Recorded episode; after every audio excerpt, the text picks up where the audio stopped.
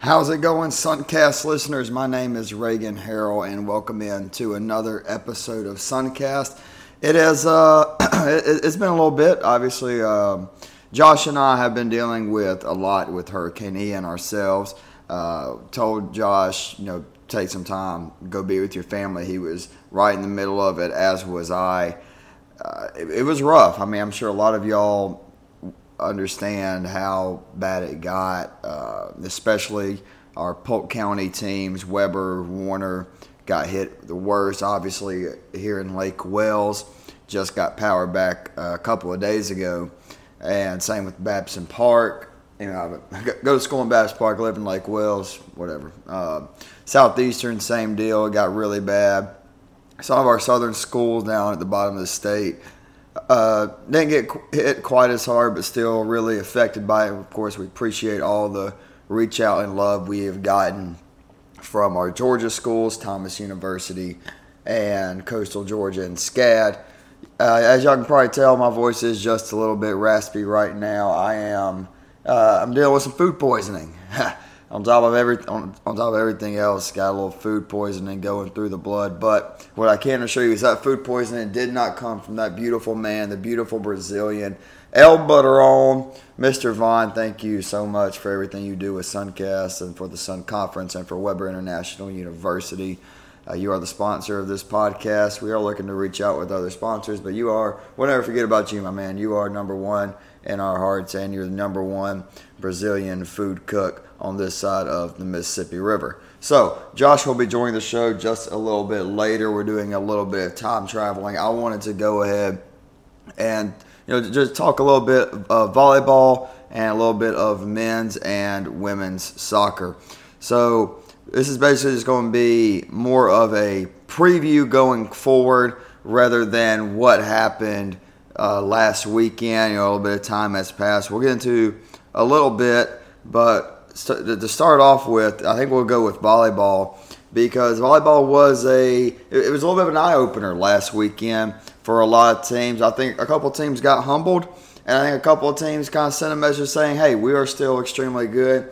And starting off with that is the Keiser University Seahawks. Look, coming into conference play, Keiser was the only team receiving votes in the Sun Conference, which I did not agree with, and had them at the uh, number two in Suncast Power Rankings. We will be doing volleyball power rankings at the end of this segment, but it, I, I had a lot of questions for them. They they did not answer the bell against St. Thomas. However, they welcomed in a red hot Webber International team who had won 10 of their last 11, and they they beat them all over the court. They were better offensively. They were better at the nets.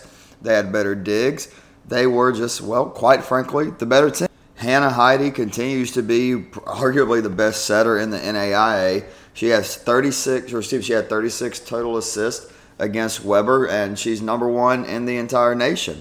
Olivia Valentine led the way with more, uh, more 16 kills, and she is a front runner right now with Budasai over at Ave Maria for being one of the top offensive players. And look, we we talked about what it takes for Webber to win. They have to use their middle blockers, and well, frankly, they didn't do it well. They were beaten in the middle. They were beaten in the net. Hannah Sampson led the way for the Seahawks with five total kills. Now I don't think it, it's over for Webber. You know, this is still a younger younger team that's still trying to gel together. They're one and two in conference play, but they have a tough test ahead. And they still have to play the St. Thomas team who's looking extremely good. They just swept Coastal Georgia. Now Coastal Georgia is towards the bottom in, in the standings, but you know Webber did what they needed to do against Coastal, and well, then so did St. Thomas.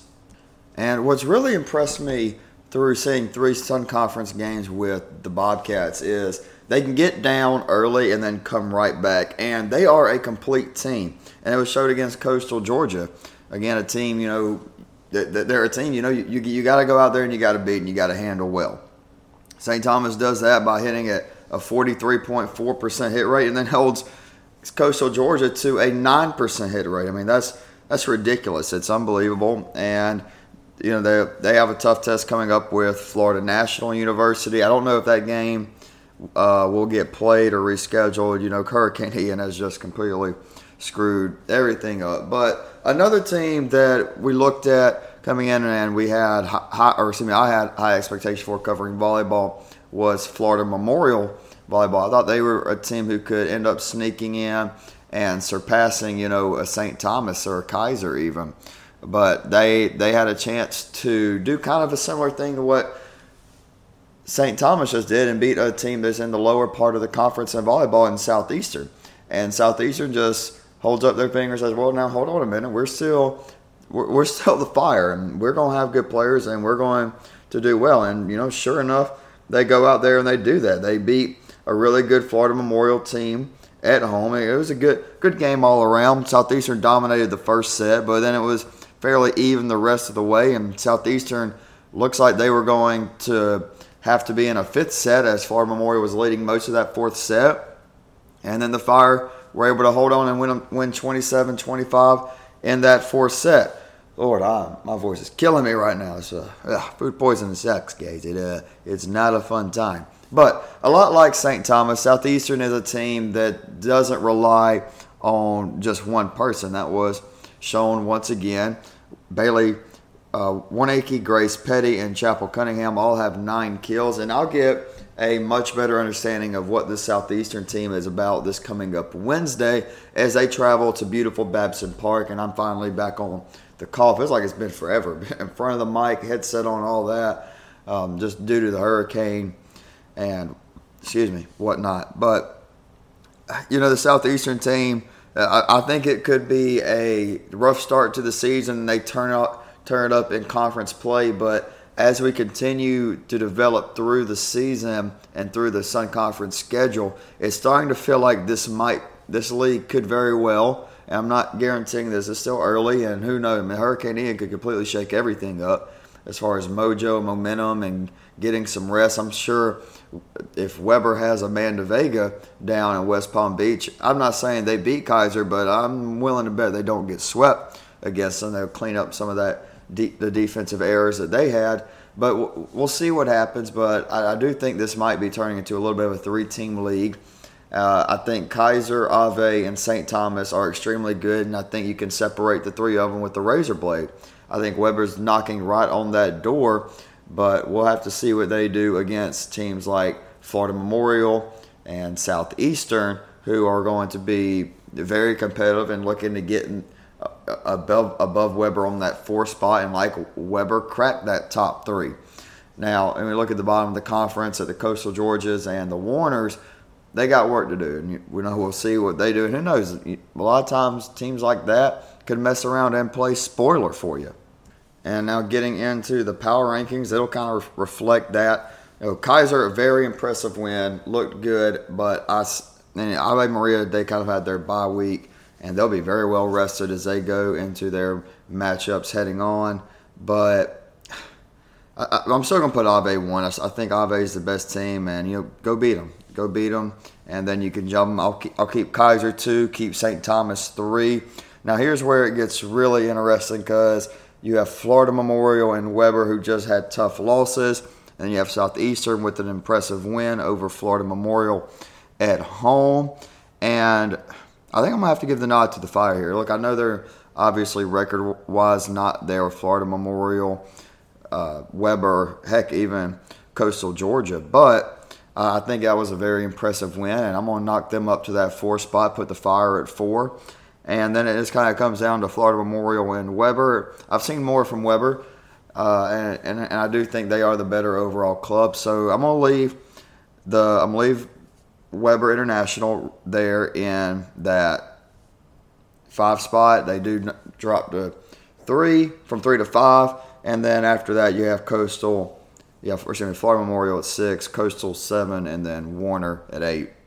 Now, obviously, the big preview for this weekend. There's obviously one game highlighted, circled, everything, and don't the, these power rankings mean nothing, absolutely nothing, because what's about to happen this weekend is could either solidify that and make it look like I'm a genius for back to back power rankings or make, make me put on the dunce hat. And Wednesday, it is the Sun Conference show. To literally the four matchups that I want to see, the four matchups that I think could determine the hierarchy of the conference. Here you go. Ave Maria, Keiser, That's the one. That's the one we want to see. I really, really wish they did not play at the same time as Southeastern and Webber, so I could watch that game while while also uh, covering the Southeastern Webber game. Look, that game determines one who's number one, who's number two in the conference, and then you look down at Southeastern Webber. I think that determines who's three and who's four and they're they're knocking at each other's door right there. It's going to be extremely extremely good. And then you look down. Okay, St. Thomas. Are can, can you stay consistent? Can St. Saint excuse me, Lord? Can St. Thomas stay consistent? Keep rolling, stay being the, that third best team in the conference, and then who knows? It, I'll go and tell you right now. Say St. Thomas takes care of business in Miami Gardens, wins 3 1 to Florida Memorial, and Ave Maria just goes down and wins in three or four sets against Keiser, or vice versa. St. Thomas will obviously be jumping and be at that too, and there could I could even see a world where this is a really good game with Ave and Keiser. They battle it out, and then St. Thomas just looks dominant. And I'm not going to put it out the window that at, in the next power rankings that St. Thomas is the number one team. Now, I highly doubt that. I'm going to have to see some sloppy volleyball from Keiser and Ave, but I highly, highly doubt that. I do, prom- I do promise this, even though I won't be able to watch that game, I will be going back and watching uh, some of it, the highlights, whatever, because I gotta, I gotta find out who's the best team in the Sun Conference. It's either right this second, it's either Ave or Keiser. I think Ave has a slight edge. But I mean, that thing is as thin as a Ritz cracker after you drop it on the floor. It is slight. And then we go down, and it's Warner versus Coastal. And with all due respect, this is to see who is the not who's not the worst team in the conference. And we'll look ahead at Saturday's games later on. I think it's kind of the top of the conference versus the bottom, if you if, if you will, once we get into that. But we'll go we'll get more in depth on that on Friday's episode. So obviously, the game in this that I want to, you know, be, be looking at the most it, it's that it's that Ave Maria and the Keiser game. What Keiser does so well and why they are such a good team is they can eliminate what you're best at. And what Ave Maria is best at is feeding Maddie hot the only real comparison we have between the two is Ave going on the road and beating Webber three to one after going down a set, and then Keiser sweeping them at home. I don't really know how this game will go. I think it will go five sets. Other than that, I think it's an absolute toss up. I'm expecting this to be an absolute classic of a volleyball game, and I think this game means more for Ave than it does for Keiser. And what I mean by that is if Ave Maria goes down to Seahawk country and leaves there with a victory, I think it solidifies them as a team who I don't want to say can go to the NAIA tournament and win it, but it's like okay, this is a, we know is a very dangerous, very well coached, this all around solid team I think it makes them a team who now not only has put the Sun Conference on notice and saying, hey, last year wasn't a fluke. We didn't just win this off of luck. We have a lot of experience. We have the best volleyball player in our history and Maddie Hott. We arguably have another one who's right up there in Budase. And watch out because that could be the team. And look, Ave Maria is a team I haven't been able to just go and wahoo about a lot during the spring sports into the fall sports, kind of the same same deal. Men's soccer is not looking great. Women's soccer the same. Josh Josh is higher on them on football now, but you know that's obviously his thing. We'll talk more about Ave Maria football later on, but I think this volleyball team could be the thing that puts the Gyrenes on the map. Okay, now moving on into men's soccer. Oof, oof, oof. We're going to talk a lot about what happened to Warner this weekend in football. But before that game, before the 98 nothing debacle, and look, I'm going to hush my mouth here and let Josh handle that. I said it was going to be bad. I said I, Josh, Josh and I both said that game was going to be bad. But I looked over at Josh while we were sitting, we were sitting on the couch watching uh, Sun Conference games, watching college football. We sit, we sit down. I catch the last ten minutes of that Keiser Warner game, and I remember saying, "Hey, man, this is bad, but hey, it, it, it we were talking about the what would was going to happen tonight with Saint uh, who who they play SF Austin, uh, and I said, hey, you know, as bad as that game's going to get, at least it won't be losing nine nothing to Keiser.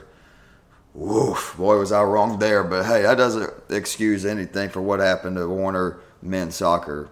Look, I was waiting for Keiser to have their breakout party, and boy, did they ever against the Royals. Look, Keiser's legit, and when they did this last year, they were off to a sluggish start at the beginning of, excuse me, before conference play at the beginning of the season. Then conference play happens, and poof, they just pimp slap the Royals. Lord, that was that was a rough one. I, I went back and watched some of it. Look, I don't know what what Warner is going to do, and it's in, in the same boat. It's kind of Ave Maria. You know, Ave was a very hot team at the beginning of the year. They got off to a four and zero oh start, and you know, ever since then they're they're 0 and 3, and you, they face a Florida Memorial team at home.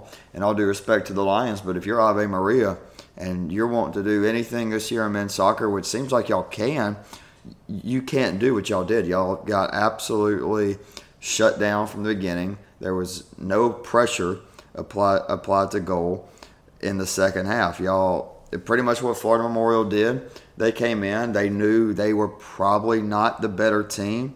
So they sit back and they weather the storm. They they get four shots on goal, but then after that, after halftime, it's like Ave Maria's complete game plan just folded look, they even in the first half, Ave Maria was giving up shots. Their keeper just does a tremendous job. But then in the second half, it's like we're going to let them do whatever they want. We'll keep up for 15, 20 minutes. And then it was all Florida Memorial from there. And they go on and whoop them 3 nothing. You know, Ave Maria doesn't really make many many runs. When they do, they get a couple offsides. Shout out to the keep for Ave getting 11 saves. But uh, I mean, just kind of a disappointing. You know, I was very high on Ave coming. I wanted them to be a dark horse team. A lot like like I said earlier with volleyball. I'm really happy that I'm able to talk Ave Maria on here. But now th- this happens, and I think they're, they're a great social media team as well. They're men's soccer team. Now, it, them being a great social media team, I watch them go out and beat like Southeastern and Webber, and then I'm like an absolute idiot. But I, honestly, I just don't see that happening. I, I, Ave is going to be towards the bottom of the Sun Conference Power, or excuse me, Suncast Power Rankings, but a team who might be at the bottom, but did impress me a lot were the SCAD Bees. SCAD got off to an early one nothing start off of a howler from Fabrizio, the keeper for Webber, but boy did he turn up in such a big way and kept Webber in that game. Webber wins that game 2-1, but it was thanks thanks to about two or three absolutely massive saves from Fabrizio, who is looking like he might be the best keeper in the conference right now. Now he's got to clean up little errors like he had just one go right off right off the mitts, and I made a little joke to Josh. I was like, "Man, I'm about to come back out of retirement." But then he made some saves that even Prime Reagan ain't making. But I was tremendous. But th- that was a test Webber needed, though. They needed a game where they fell behind early because I don't know if they've trailed all year. In fact, I don't think they have in their first five games when they go five and zero. Oh, now they're six and zero oh against, and then they win, win their first conference game against SCAD. And it was really impressive. You know, Lewis Gamble got that first goal, but then Joseph O'Sullivan with a beautiful turn and a rifle into the bottom corner, and then Bonifay put it away for the Warriors. And guess what? We're going to have on the team captain, Alon, for the Warriors. He's going to be on the next episode of Suncast. Really excited to have him on.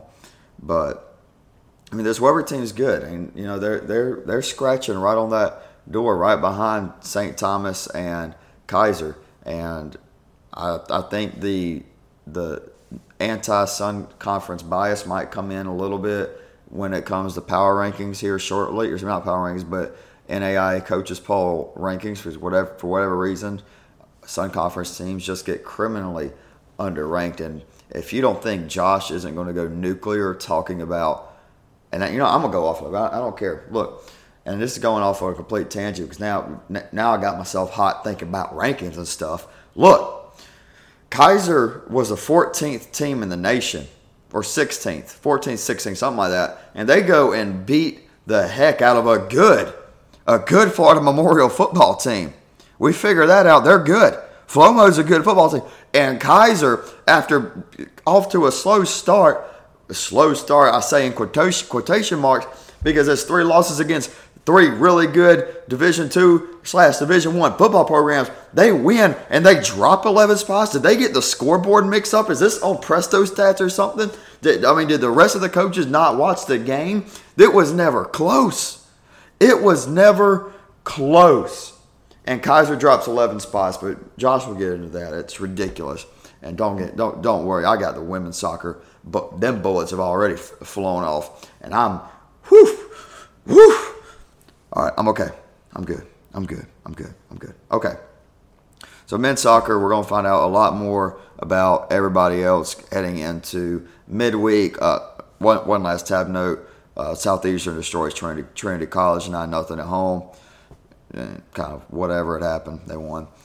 Uh, and then St. Thomas plays in the first Sun Conference game post Hurricane Ian against Florida National, and they draw nil nil. And I'm gonna kind of chalk that one up as just St. Thomas is gonna, always going to have great defense.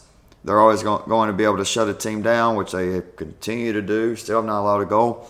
But the offense, you know, when you go a week without being able to practice, that tends to happen. So, and FNU's not not a bad team, and nobody's perfect. As perfect as St. Thomas looks, nobody's perfect. So we'll find out a lot coming up in midweek. Though we have two pretty interesting games midweek. Um, excuse me, one interesting game, and then two where uh, can you take care of your business? Can you get, can you handle your lunch? With Keiser taking on Florida Memorial, look, Flomo's hot coming off that win, but I think they'll get served a little bit of humble pie as they take on the extremely good Seahawks. And then same deal, Ave, Ave Maria, listen to me.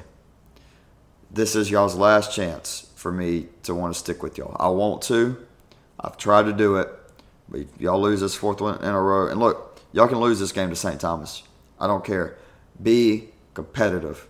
Be able to keep this within two or three goals. Please, that's all I'm asking. But the game of the midweek is obviously Webber International taking on Thomas University. I think it's going to be a really good game. I mean, this is going to be another tough road test for Webber as they have to go on the road for back-to-back games. Uh, wasn't really supposed to be like that, but everybody obviously knows the circumstances and they put, they take on a St. Thomas team, or excuse me, a Thomas University team who's really interesting because it's a, it's a good marking point. See where Webber's at because you, you look at Thomas's schedule; they lose a very close game to a top twenty team in Florida National, and then they lose one 0 to arguably the best team in the country in Mobile and they keep it very competitive with St. Thomas, which is what I want Ave Maria to do this weekend, or excuse me, this week on Wednesday. We'll see what happens. So Webber's six and zero, oh, and this is the best team they've played. Thomas is the best team they play. So I need to see what Webber can do against these guys because if they can go up there and win a close, it's going to be a close game, man. It, it, they're going to need Fabrizio to be good between the sticks, and Alon's going to need to do his thing. I think they will. I, I don't. I'm not really doubting that too much. I think Webber will take care of business against the Nighthawks. But if they go up there and they lose this game, it's gonna be like, oh, okay, so the Sun, the Sun Conference is Keiser, St. Thomas, and then maybe Southeastern, and not Webber. But we'll have, to see. It's gonna be a really good one. We'll have on. I'll have on Alon It'll be a little bit of a time traveling deal. Alan will be actually I tell you that we rescheduled. Alan will be I'll be interviewing him Thursday for Friday's episode. Yeah, we're good. I was about to say we were to get Alan on before that game, and the interview would come out after the game, but we rescheduled for that very reason because that could, uh, yeah, that, that that can get that can get a little messy. We'll talk about the later the Saturday games later on.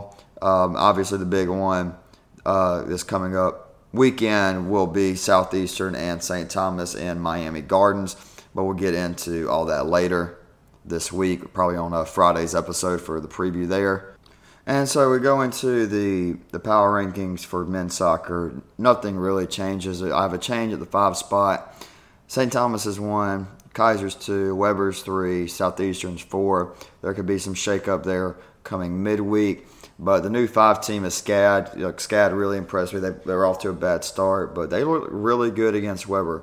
If it weren't for Fabrizio making some darn good saves, they could have been in a lot of trouble there. But, uh, you know, I, I still think when, when, we're, when we're looking at men's soccer in the Sun Conference, I think it, it's still classified this way. You got St. Thomas and Keiser, There's your national title contenders.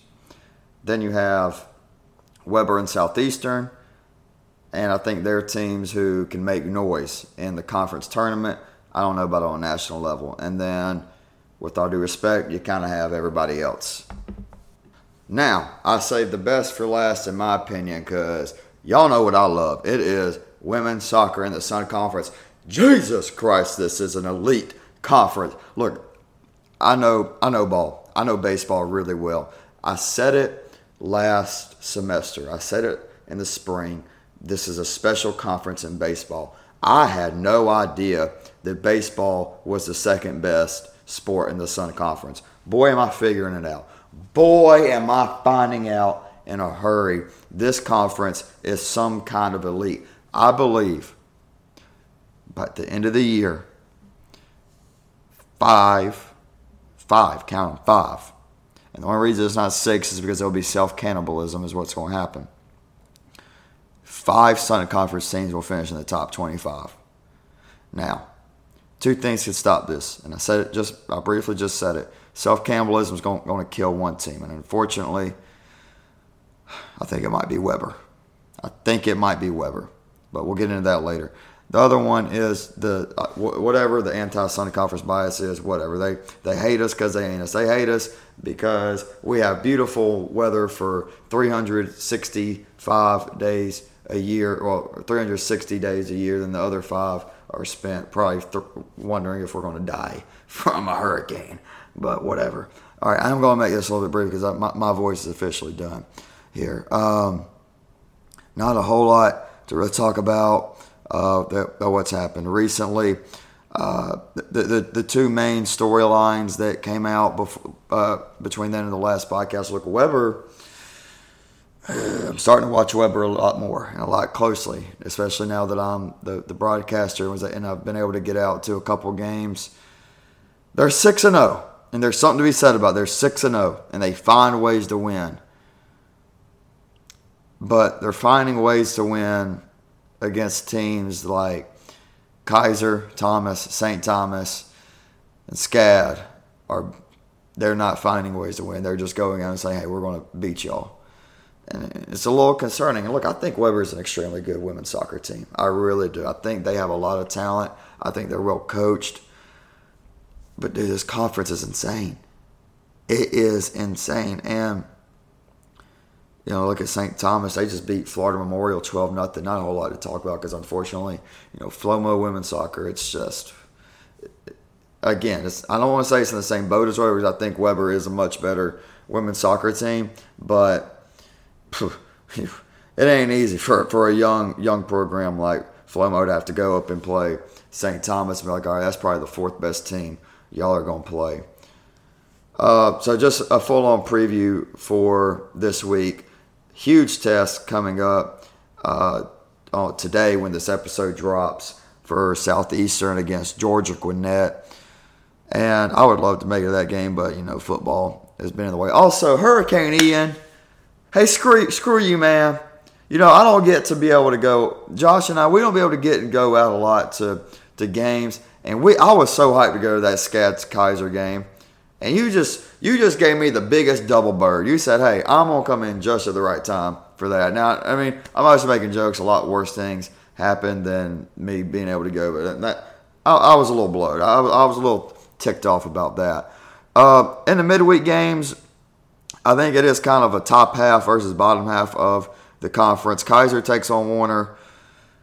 Pray for Warner. God, pray for Warner. They are struggle busting right now. I mean, they're they're just the Royals are just like the, the, Warner is kind of like that old Duke. How Duke used to be, old Kentucky used to be. It's like wait for basketball season. Just wait for men's basketball season. Honestly, that's that's what Warner's doing right now. With all due respect. Uh, SCAD takes on Thomas. I think it'll be that'll be a good battle. Look, Thomas was a team I talked about a lot on the previous episode. They felt very disrespected, not receiving any top 25 votes, and they go out there and just suffocate suffocate the Grizzlies of Georgia Gwinnett. That was awesome. Good job, girls. Love that. Just always, just, you know, new era. I'm, we're, we're pro Sun Conference and all that. but gosh, it feels good when a Sun Conference team beats Gwinnett for whatever reason. It it just feels good. It does. It feels good. Feels good. All right. Um, Southeastern plays Florida Memorial. Flomo. Good luck. Southeastern is an absolute wagon. Top five team in the country. Argue with your mama or a wall. You ain't gonna argue with me about it because uh, you'll lose. Uh, the best game midweek is Webber versus Ave, and this is to be an interesting one because if Ave goes, if, if Ave wins this one, it's like, oh, hey, watch out for Ave. And then if Webber, I don't want to say this is a must win for Webber, but it's a must win for Webber for doing what they want to do, which is compete in the Sun Conference. You got to beat a team like Ave Maria. You have to beat them because if you want to, if you want to beat SCAD, if you want to beat Keiser, if you want to beat Southeastern, you got to beat an Ave Maria. Also, just a quick, quick side note: Sydney Chura um, she, she, is out for the year for SCAD with a broken collarbone, and that and that's truly heartbreaking. I mean, what just from what I've heard about about Sydney, and I talked with Coach Matt over at Webber about her. Even he was like, "You're, you're she's she's one I need to get on the podcast," and reached out to her, and we we were working things out, but then ended up she she broke her collarbone in the third minute uh, last week, and not last week, but the week before his game.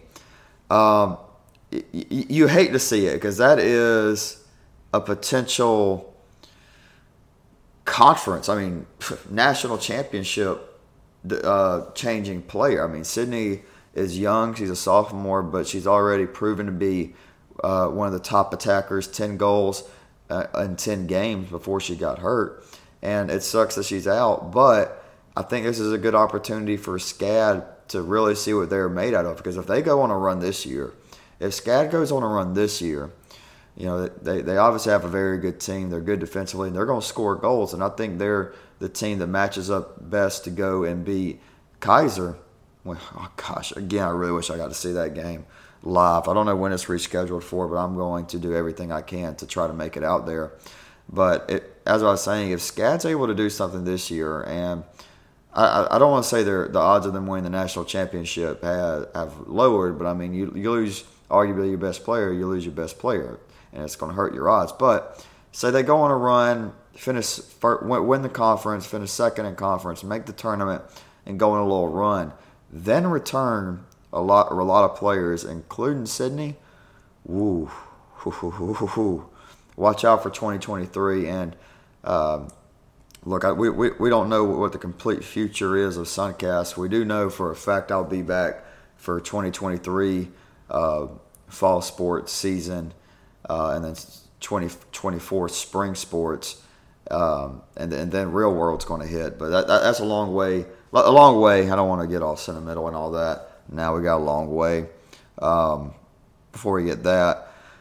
Uh, okay, let's go. Let's go ahead and knock out the Sun Conference power rankings. Everything's to stay pretty much the same at the top, just because not a whole lot has changed.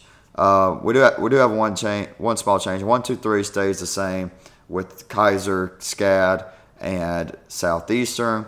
I'm dropping Webber out of that four spot just because in the games we've seen recently, Webber needed a corner kick goal to find the net to beat Florida College, and uh, I think everybody could have played with their non-dominant foot for for. Uh, St. Thomas against Florida Memorial, and they still would have won that game handily. So St. Thomas moves into that four spot, and a small part of me wants to move Webber out of that five spot, not have them five and put Thomas at five. And a lot of things point to that, honestly. And it might honestly be, it really might be the right thing to do. I'm not going to do it, but it, it I'll say this the difference between that five spot for Webber and six spot for Thomas is the closest there is in any of my power rankings, including that one two spot up there for volleyball with Ave Maria and Keiser, and that three sport three four spot in men's soccer for Webber and Southeastern.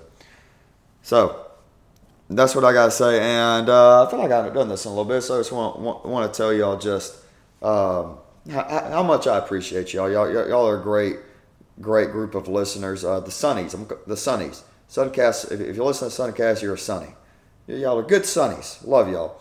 Uh, really appreciate the support and everything. And again, I, I, I, hate we didn't post anything during the hurricane or anything like that. But uh, it, it, was just more of a hey, Josh, let, us take this a little bit of break. Let's uh, let's touch grass for a little bit. Let's touch grass. Let's let's put our phones down. Let's let's just enjoy life as it is. We don't need to be on our phones 24 7 the way Josh and I were. Like, we were looking at our screen times, and it's like nine, ten hours, and it's like, oh my gosh, dude, let's let, let's just make a point of relaxing and whatnot, and use this kind of Hurricane Ian deal as almost like an All Star break because now it is it's guns a blazing. Look, every, everything's rolling. Look, men's soccer, we're in conference. Women's soccer, we're in conference. Volleyball, we started conference. Football, which we are talking about very shortly, and I'm sure this is what a lot of St. Thomas people. We just found out probably one of some of our main listeners are uh, out of Miami Gardens. Uh, I'm sure y'all remember uh, on the last episode, Josh had a little prediction that did not exactly go over too well with Bobcat Nation, and they use that as a lot of motivation. So, without further ado, I'm going to switch it over to Josh and myself to talk some Sun Conference football, that, that St. Thomas uh, beatdown of Southeastern, preview, a little bit of preview for this this week, and of course, with a lot of people, a huge audience that we've gained, college football. So, all right, here we go. All right, Josh, how's it going, man? So this is gonna be kind of a weird episode, just because it's like mostly my voice. Because when you go back and you listen to this, you're gonna hear me talk about the volleyball and soccer and all that, like I did for the first 35 minutes of the pod. And dude, I sounded awful last night. Like food poisoning sucks. And it's like a little of a time jump to so you know like what gave you this food poisoning? So I'm gonna sound like an idiot it was sushi that I had for like a good day and a half in the fridge, and I was like, ah, it'll be all right. Uh, it was not all right. There was nothing all right about that. it, it was god hot, dude. It, it tasted bad. No, it tasted fine, but like, and I assume it could have been it could have been some bar food I ate or something like that from because I was up at the bar for the second half of the Georgia game. Oh God. Maybe the slaw burger. No, it was actually I, they were out. They uh they didn't have any slaw actually. I had some mozzarella sticks up there. It also could have been some cold pizza, some cold uh, pasta. I. There, there's no telling. I don't want to pinpoint on just one exact thing, but it sucked. You need to clean up the diet. I do. So actually, I, I am cleaning up the diet. It's something I was talking about um, with, with somebody today. I was like, I, I'm starting meal prepping. Like starting tonight, I'm going to make me like uh, rice, chicken and rice uh, for like lunch, and then kind of hamburger meat some like cut up a strip steak and uh, bell peppers, some, some more like clean eating. Need it. Yeah, I need you it. feel a lot better. I know, I know. I, I feel. And you feel save a lot, lot, of time doing it too. That's very true. Very true. All right, so obviously there's not a ton of Sun Conference football to talk about. There's really just been three games uh, of recently. You had the Keiser Flomo game. You had the, uh, the big one, which was St. Thomas and Southeastern. It feels like what? It feels like a month since that game happened, but you know, Hurricane Ian and all that. And then, woof, woof. You, you want to get started with that one because you know we'll, what I'm we'll get started about. with that. All right, let's get started with what before, happened before that week. Texas. Before that weekend, I had some hopes that Warner would, you know, maybe try and stay in the game for at least a little bit. You know, we watched what, five minutes of that game. Five minutes of that game. Yeah, and, that was enough. and once once it started, I want to say Stephen F. Austin scored a touchdown like within three or four plays on yeah. almost every drive. Like it was like there was no. It seemed like Warner put up no challenge. There was no fight. They were just completely outmatched, and it just every, everything was too much. And I think going forward, before Warner gets back on its feet, I don't think they should schedule games like this. They're not a Keiser. They're not a St. Thomas. They're not a Southeastern. So I don't know if they should be going to play these top tier Division One and Division Two teams because I don't think their program is ready for that. And no. to save embarrassment, like I'm not saying it's bad because you know it is a really they were definitely outmatched, but I mean that that's an embarrassment. Ninety eight to zero. Yeah. 98 0. I mean, really? I mean, come on. Uh, NAI football. Um, shout out Coach Cooper and all them. Do they do a great job covering all NAI football? They, they brought up a really good point. Your team shouldn't be playing a team like this. For one, you, the travel accommodations, which what I heard, the traveling there was awful. Just talking to some people at Warner. I mean, just bussing it for two straight days, then getting there on Saturday, playing, and then immediately bussing it straight back without doing anything. Oh, um, just just real quick, Donnie Smith just just texted SID at Southeastern. Uh, he's going to be at the volleyball game tomorrow. Just a quick little side note. But anyways, um, it, that's one thing. It, it needs to be properly accommodated. You don't need to be traveling from Lake Wales to the middle of Texas on a bus. You, you, Yeah, you, that that quick for you a need a football night, game, of, especially. a night of legit sleep, yeah, a meal, a good quality meal. I mean, you're you're playing. You're playing a team that is completely out of your a legit of- Division One, and like, and, and that's the second part. There's a difference if. Let, let's put this an example. I don't think I think I don't really know, but I think Butler is probably somewhere similar to Stephen F. Austin. Not that big of a gap. St. Thomas goes, they fly there, and they make it's a competitive football game with Butler. Stephen F. Austin, that was not the case. I mean, Warner is just one not quite ready for, obviously not quite ready to play that level I, of I think you, I think you could say besides the top three teams in, in the Sun Conference, I don't think any of those teams are quite yet ready to play that kind of competition, in my opinion. and that's Keiser, Southeastern, and St. Thomas. Yes, Okay. I believe those three teams have made it known year in year out that they can compete very highly in this conference, and like we've said many of times, the high level NAIA Mm. teams I believe can play some low level Division One and some Division Two football. I think that's competitive, as we've already seen. Right. And you haven't seen embarrassing games except for the, I mean this one. I mean I think Stephen F. Austin kind of pushed the envelope a little bit too much, but at some point they maybe they couldn't even. Have helped I- I don't- I- I, I mean, when you're running the ball and like they're Yeah. just gashing, what are you going to supposed to do? Fall? I feel like that's more embarrassing. Yeah, it's like It's one of those things where they're teaching them. Exactly. It wasn't All like right. they were just throwing the ball. It wasn't like they were throwing guard. It was just hand. They had a defensive back playing quarterback, and they were still just moving the ball. I mean, it, it's not their fault. And what are they supposed to do on defense? Just let them go and score? No. No, like It, No. it- it's tough, and it's honestly it's a bad look for us. It's a bad look for the conference, and I don't know what Warner was compensated, but there's no way. Cause I'm sure their players are extremely hurt physically and mentally. Oh, oh, one hundred percent.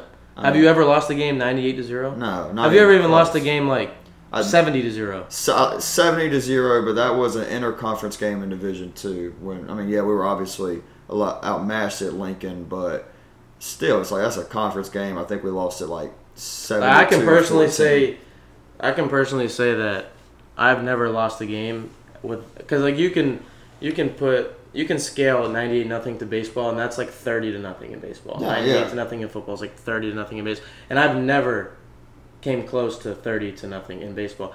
And I just feel like that's just extremely humiliating. Like I don't even know, like whenever they show up this week, oh, I'm sorry, their game is canceled this week, but their next game they've had two full weeks off. So hopefully they'll get it out of their system by then. But I don't know. I feel like that's something that the players are are going to be back of their mind. Yeah, I mean, straight up, we were supposed to be their next game, and I was like, I don't want this Hurricane to cancel this game. I want to play them Fresh off a 98 to nothing. Yeah, so it's like one, they're physically done.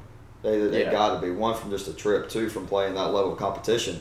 But the mental aspect of it now, obviously, we have to be sharp because now if we lose that game, now you guys look really bad. exactly. But I mean, when you have ESPN, Unnecessary Roughness, CB, all, all these major media outlets posting about the game, uh, it's embarrassing. It's frankly embarrassing. But we'll, move on from that. You know, Warner, there, we, know this isn't their year as Struggling. is. They're They're pretty much a brand new program, new field, new coach, etc. We'll, we'll give the Royals a little bit of a pass considering everything that they're going through. You know, with all the new the new pieces. Okay, well, speaking of embarrassing, Yeah, speaking of Yeah. embarrassing, I came out guns a blazing a couple weeks ago, and I said that the Southeastern Fires offense would be too much for the Bobcats to handle. And I I made a video on the Instagram whenever this happened, and I ate crow, and I admitted it, and I shouted out the Bobcats, and I, I got some some la- some some lashback or whatever. I think I all mean- friendly. I don't think Yeah, no, no, no, nothing, nothing's personal. I mean, this is just That's a sports media game, man. Yeah, You make So- and stuff happens. you have to just eat it. So I mean, and I was completely, completely wrong. I mean, Ron Tavius Farmer. I mean, what a game!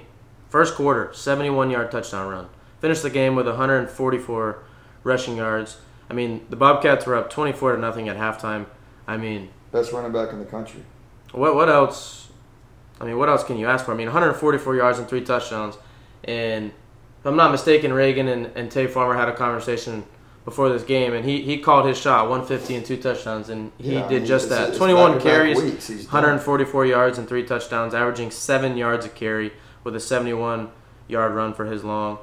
Um, I mean, Tyler Thomas didn't look didn't look too bad either. I mean, 16 of 30, 185 yards, a touchdown, and a pick. I mean, not his best game, but I mean, when you have a running game going like that, you don't necessarily need it per se. So And we knew coming in that Southeastern that their defensive backfield is just not going to let you throw the ball on them.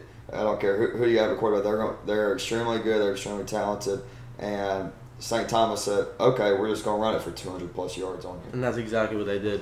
So you know, shout out to the Bobcats and And the defense, and I talked with some of my guys at Webber. Defense, they they St. Thomas's defense kind of laid a blueprint for how you contain and beat Kalen Wiggins. You go four down lineman with the spot. You don't let him get outside and make plays. You make him. He's very similar to Anthony Richardson. Keep him in the pocket, put a spy on him, and make him beat you with, with his arm. Don't get me wrong. Kalen's got a very talented arm, but if he has to sit back there with like a pocket passer, that's yeah, not his that's game. not his bread or bu- bread and butter. And I think So I hope the uh, teams playing the fire coming up realize that, and if they don't, that's just to shoot themselves in the foot. Yeah, I really hope we do because we are. We're, we're next up. We're next up for the fire. They're looking for a big. I mean, that, that's the only way. If you saw exactly what Kentucky did, Anthony Richardson didn't run the ball for anything, and he had to throw the ball, and he threw three interceptions. He, Right. They changed the way he plays, and that changed the outcome of that game. You know what I mean? So, Absolutely. But you know, moving on. Last week, Keiser got back on track with a huge win against Flomo, forty-eight to seven. I mean, that's exactly what they needed. Shout out, shout out uh, Marquise Burgess, four thousand yard rusher for Keiser. Um, I was just about to get he- there. Good. I mean, he's Mr. Seahawk man. He's been there forever. He's got four thousand yards, which is an incredible milestone at any level of football. And the fact he did it for Keiser, he's been there for a long time. Sh- shout out, man. Good I mean, job. what a game. Shea Spencer, 13 of 17, 206, and three touchdowns. And you got Miles Sanderson, three catches, 122 yards, and two touchdowns. And our great friend, Jalen Arnold, Moss. five for 52 and a touchdown. I mean, what a game. little Bucky, little Bucky, not bad. Yeah, what a game. So that's exactly what they needed, you know, to, heading into Sun Conference play, get them right back on track. A little bit, you know, disturbed by their, their recent ranking. Well, it turns out that ranking is. I, I get them all mixed up. This is on me for tell, telling you this, and I'll explain it now. That ranking that I told, I was looking at, and it was a little bit with their social media post too. It was a little confusing as well. So the NAI football ranking had them ranked um, at 16, not The NAIA poll. correct. The NAI poll had them at receiving votes Okay. and put them at 25. so So, for- so a little miscommunication Okay. because it's weird. Like coaches poll versus AP poll, basically. Gotcha. Okay, so so take that take that comment away. Yeah, yeah, yeah. Um, but looking forward to the. Actually, no, we're gonna save that for next next episode, right? Yes, and you want to go? You want to go ahead and talk a little bit more about the more set schedule we're going to try doing with episodes going forward, just because now we have started to figure out our own Yeah. schedules. You know I Yeah. mean? I mean, look, most When- people, most people listening, they know that we are student athletes, and they know the, and they are student athletes, so they know the struggle. But now that we've kind of gotten our routine, we figured out everything. What we're going to try to do is record on Sunday night.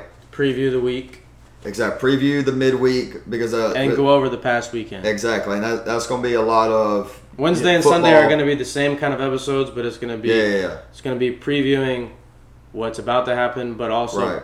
talking about what happened Monday, Tuesday, and other sports. And because also a big part of this is the Sun Conference schedule is now everybody's in conference and now it is more set where okay we have volleyball and soccer going on midweek as well as weekend and then we have football on the weekend. So on that Sunday episode we It can be jam packed. Exactly. Wednesday a little bit more. exactly and it, it- we'll record on Sunday and then probably Wednesday nights or Wednesday or Thursday and then post on Thursday. It's kind of how we're doing now. So anticipate the Sunday episodes to be a little bit longer than the Wednesday episodes. and the Wednesday episodes are when we're going to try to get athletes on as well. Yes, it's going to be to I add some more time. I do have a really good interview for uh, Wednesdays. Um, Alan Friedman, uh, he's just just coming off not this past week, but the week before Webber International uh, striker for us, and he just got uh, NAIA Offensive Player of the Week. So Perfect. he, he's doing awesome. Because we've been sticking with football, so we need to really get on. We need to get some other sports on here. Yeah, and I talked about- perspective and stuff. talked about earlier too uh, earlier in the episode when it was just me dude it, it really sucks Sydney Chura being out because she, she was going talking about coming on as well I mean, I don't see a Uh, problem with it.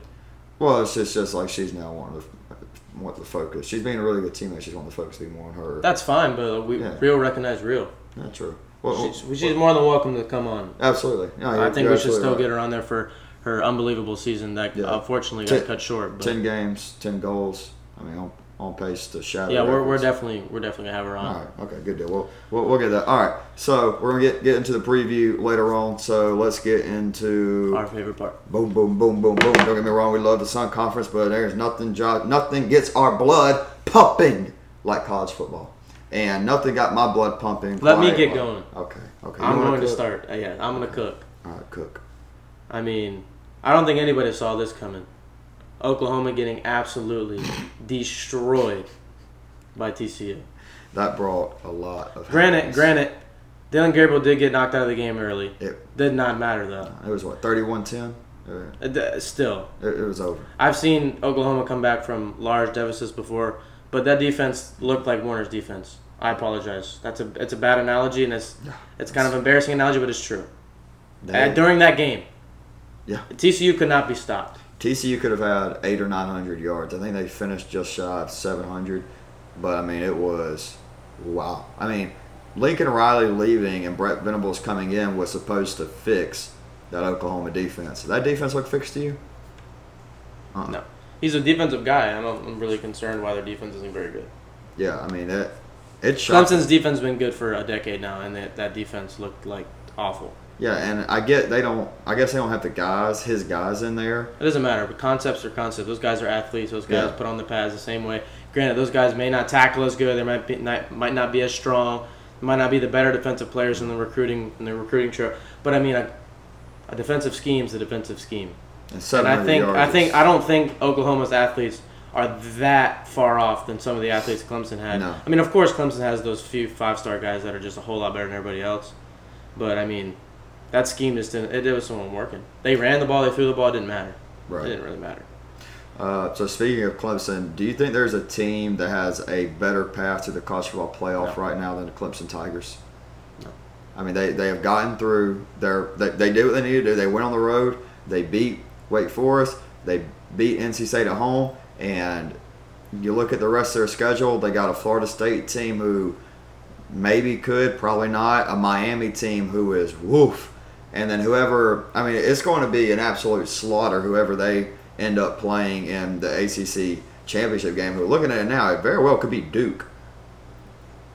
Uh, The, the, the ACC uh, Coastal, it look the Big Ten West is bad. The ACC Coastal has got Virginia, Virginia Tech, North Carolina, Duke, Miami, And Pitt, and Pitt. And Pitt just lost to Georgia Tech.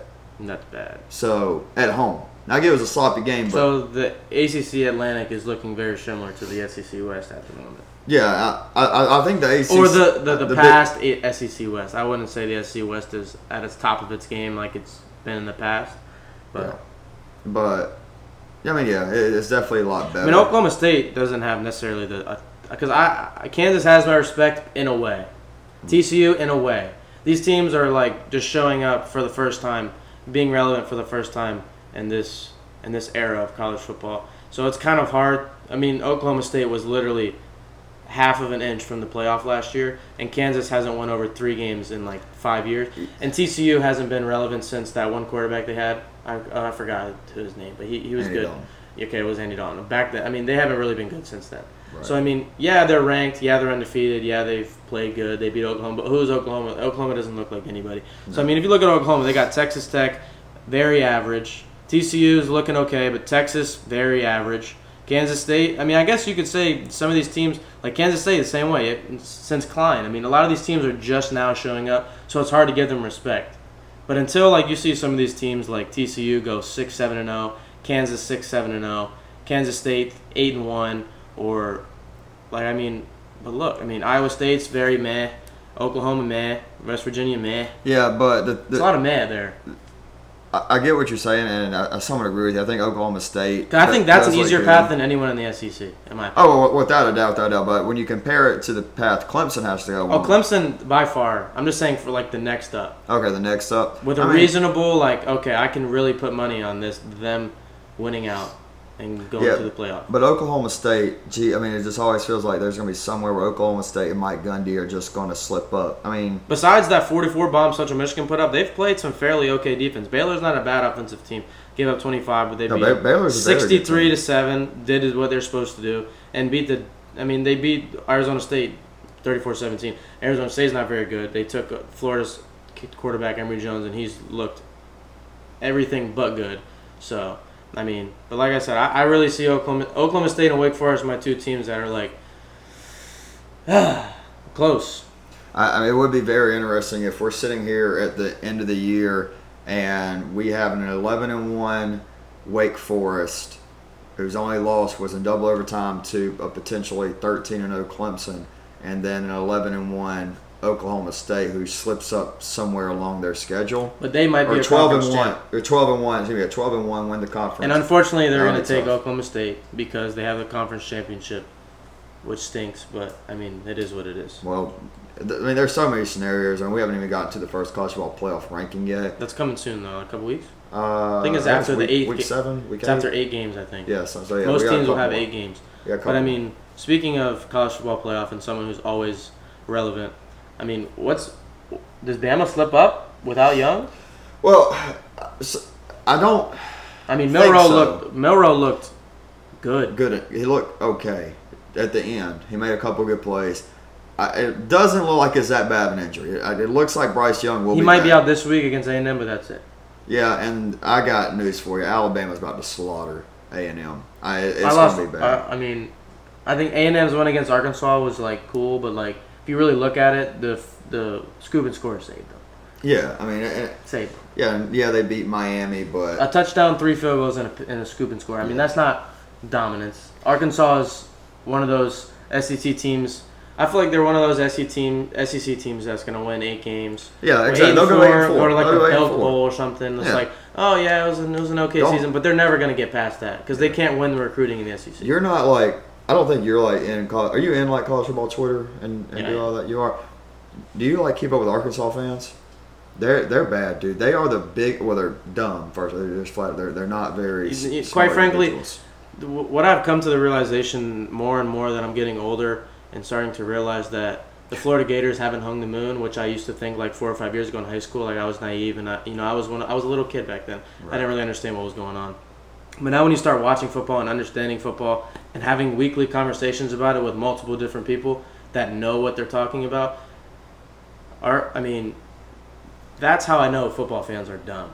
They're naive, they're dumb, and they're unrealistic. Yeah, and like I've said before, if if I if you you can say one thing, and if it triggers my immaturity and unrealistic, I'm not talking football with you anymore. Yeah, Ever again. I think There's college no football point. fans are more sensitive about their team than any other fan Like base. as like as soon as someone, like for example, like there's some Florida State fans on my baseball team, and there's one who knows what he's talking about, and there's like three that don't, and the three that don't, they say one word. I literally said, okay, go talk Yeah. to someone else, because bro, you, you're dude, we wax Boston. What do you mean by that?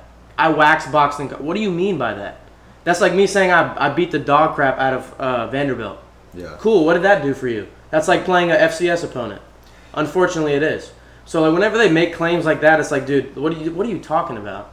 So like Arkansas fan, I can see it. I can see it. Oh, we played Alabama good until the third quarter. You, you well, know, they really didn't. They played them good for a quarter, which was the third quarter. They got blown out for two quarters. Their quarterback got hurt, and then they blew it all out. a guy who hasn't they- taken a snap.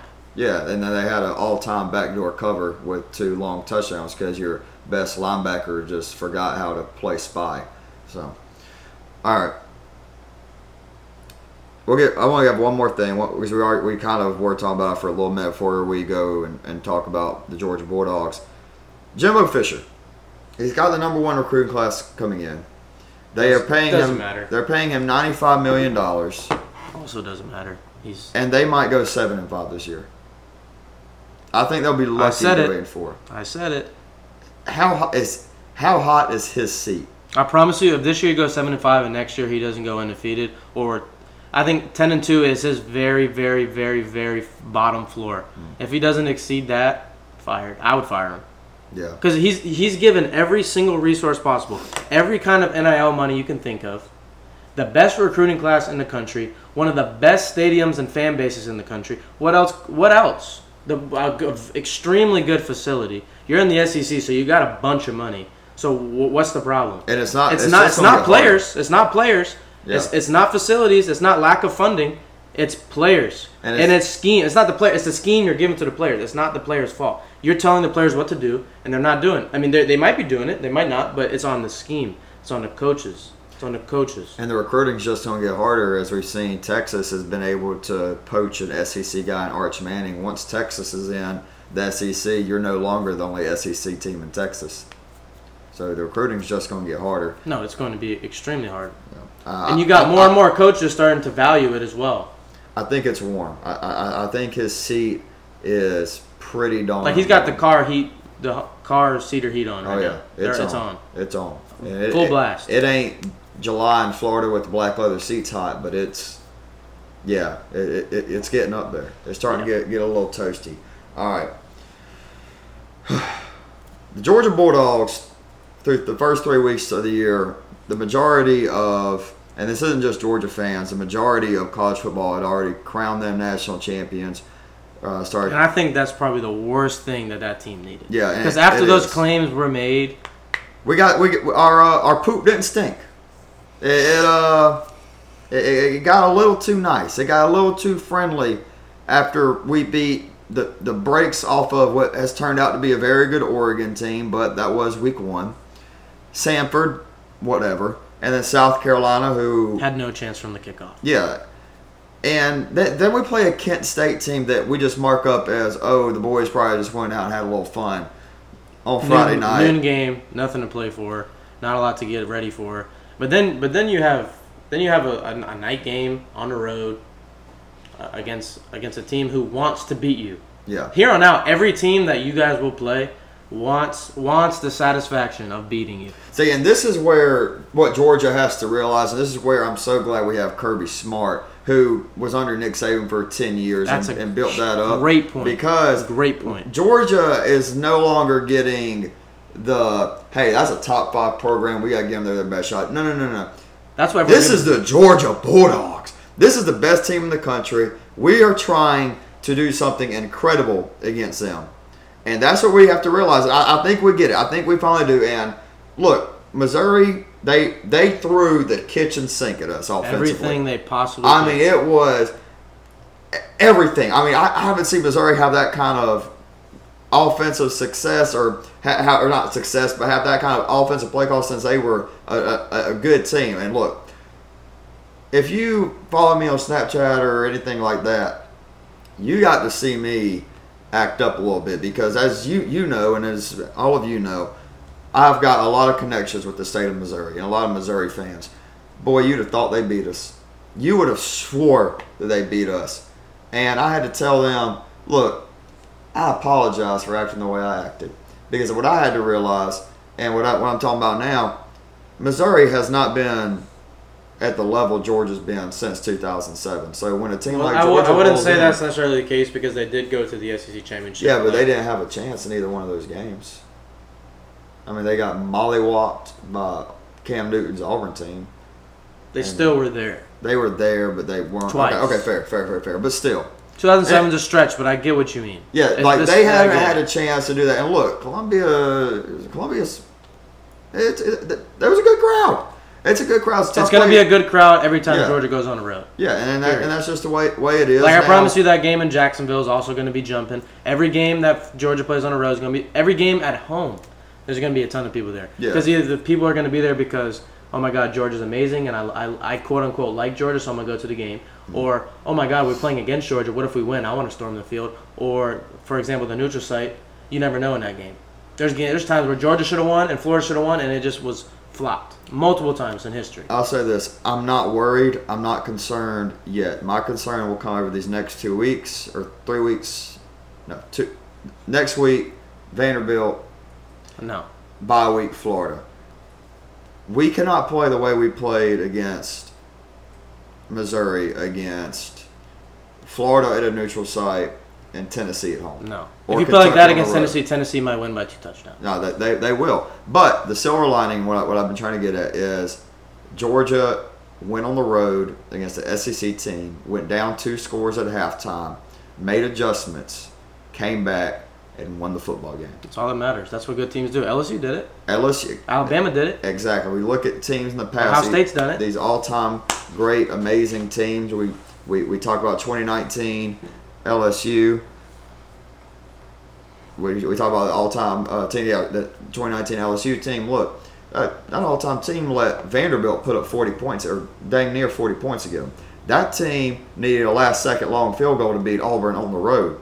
Now Auburn on the road that year is obviously not quite the same as Missouri, but whatever. Look, that's college football for this week. We do have one more thing. Is we don't have we, we don't talk about a lot because if we did, it would be a nightmare, and that's Major League Baseball in here.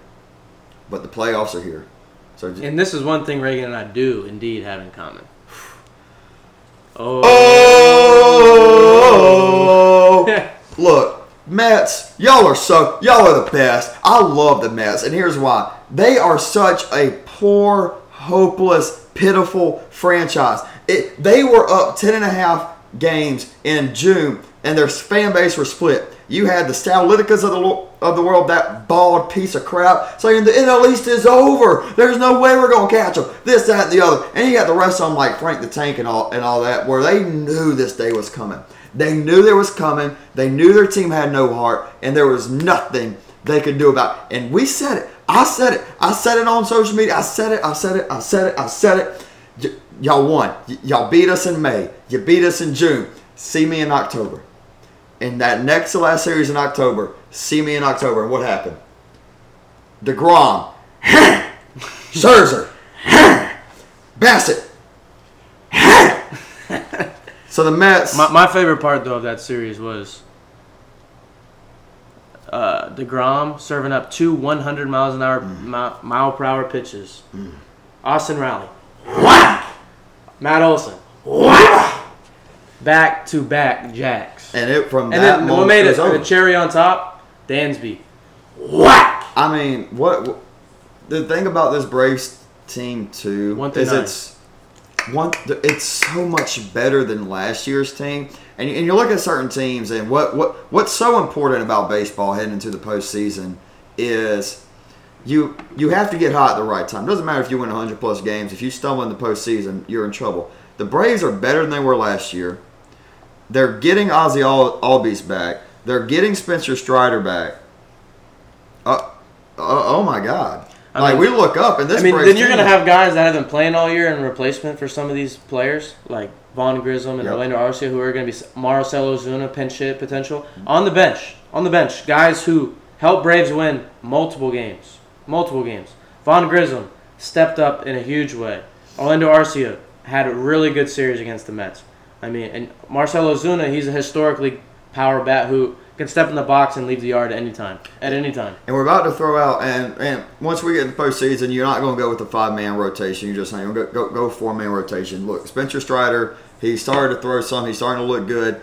And the the part that's so big, the part that is so important, is now the Braves don't have to go out there and pitch Max Fried, Charlie Morton, and Kyle Wright, and a best two out of three against the Padres. No, no, no, no.